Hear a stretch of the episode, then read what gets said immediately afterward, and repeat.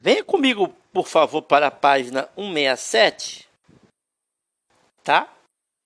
O que eu acho legal desse livro aqui é que, além de ser condensado e riquíssimo, ele é tão profundo que dá para a gente ficar aqui, a gente faz aí 365 podcasts aí tranquilos, sobre diversos assuntos. O livro não para, mas a gente vai ter que parar.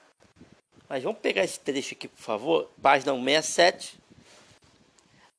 Não, não, disse a rainha. A sentença primeiro, depois o veredito. Não, não, disse a rainha. A sentença primeiro, depois o veredito. O que o Carroll parece querer dizer é que você precisa aprender a conviver no mundo, o aceitando como um mundo autoritário. Lembra que eu falei nos outros podcasts que a Alice no País das Maravilhas é uma metáfora também do nosso mundo real? Lembra que eu falei dessa interpretação? Então, primeiro a sentença. Não é isso que ele está dizendo aqui? Primeiro a sentença, depois o veredito. Não é isso? A sentença primeiro, depois o veredito. Vamos melhorar aqui.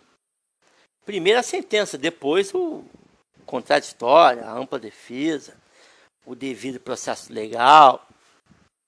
Condena primeiro, depois a gente vê esse negócio aí de defesa. O mundo é arbitrário. O mundo é arbitrário. Alice no País das Maravilhas é um local arbitrário. O nosso mundo é um local arbitrário.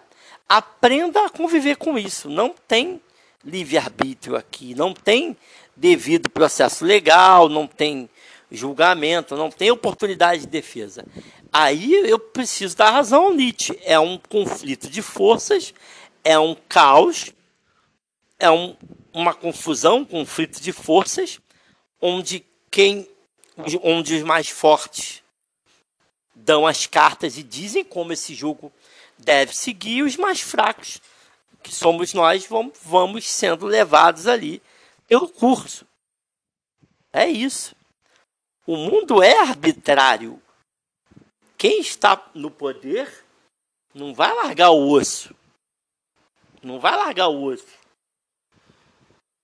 Ok? Por isso que o Baltasar Gracián, ele vai te dar pistas, vai te dar dicas, vai te mostrar caminhos para você ter essa malandragem de conhecer pessoas que estão no poder. Talvez você não chegue no poder, mas se você conhecer as pessoas que estão no poder, fique menos pior para você. O Baltasar Gracián vai dizer, ter bons relacionamentos com as pessoas que estão no poder, ao invés de tentar derrubá-las, vai te levar a patamares mais interessantes na sociedade. Ok? Por isso que você tem que estudar a Revolução dos Bichos, todos os podcasts já estão aí na plataforma, para você entender como que funciona a história, como que funciona esse conflito de forças, hierarquia, como é que funciona? É tudo arbitrário. Você quer entender do que é um poder arbitrário? Leia a Revolução dos Bichos. Está tudo lá, os podcasts estão aí. Ninguém pode dizer que não sabe como é que funciona. Quem entender um pouquinho sobre política, estude o Revolução dos Bichos. O mundo é arbitrário, não tem livre-arbítrio, não tem. Não existe esse negócio, seja o que você quiser, basta você querer, isso é ilusão. Quanto mais você entender que o mundo é arbitrário e você souber lidar com isso, melhor para você. Ok? Então não tem veredito, não tem julgamento, não tem devido processo legal, oportunidade de contraditório. Esquece isso, primeira sentença. O que parece que o Carroll está querendo dizer? No mundo real, que está querendo dizer? No mundo real, esse contraditório, essas oportunidades de defesa, isso aí é para o inglês ver. As decisões já estão tomadas. As decisões já foram tomadas antes. Só que precisa ter todo um cenário dando a entender que a pessoa teve oportunidade de se manifestar, teve oportunidade de se defender, e alguém leu. Eu sou advogado. Se eu for colocar aqui no gibi as coisas que eu já escrevi, o juiz cagou. O juiz cagou, não leu. Pô, o cara ganha lá, porra, por baixo, 40 pratas por mês. Ele vai ler nada, ele não vai ler nada. A decisão está tomada. Por isso que o Poder Judiciário, pelo menos brasileiro, é uma piada. A OAB é uma piada.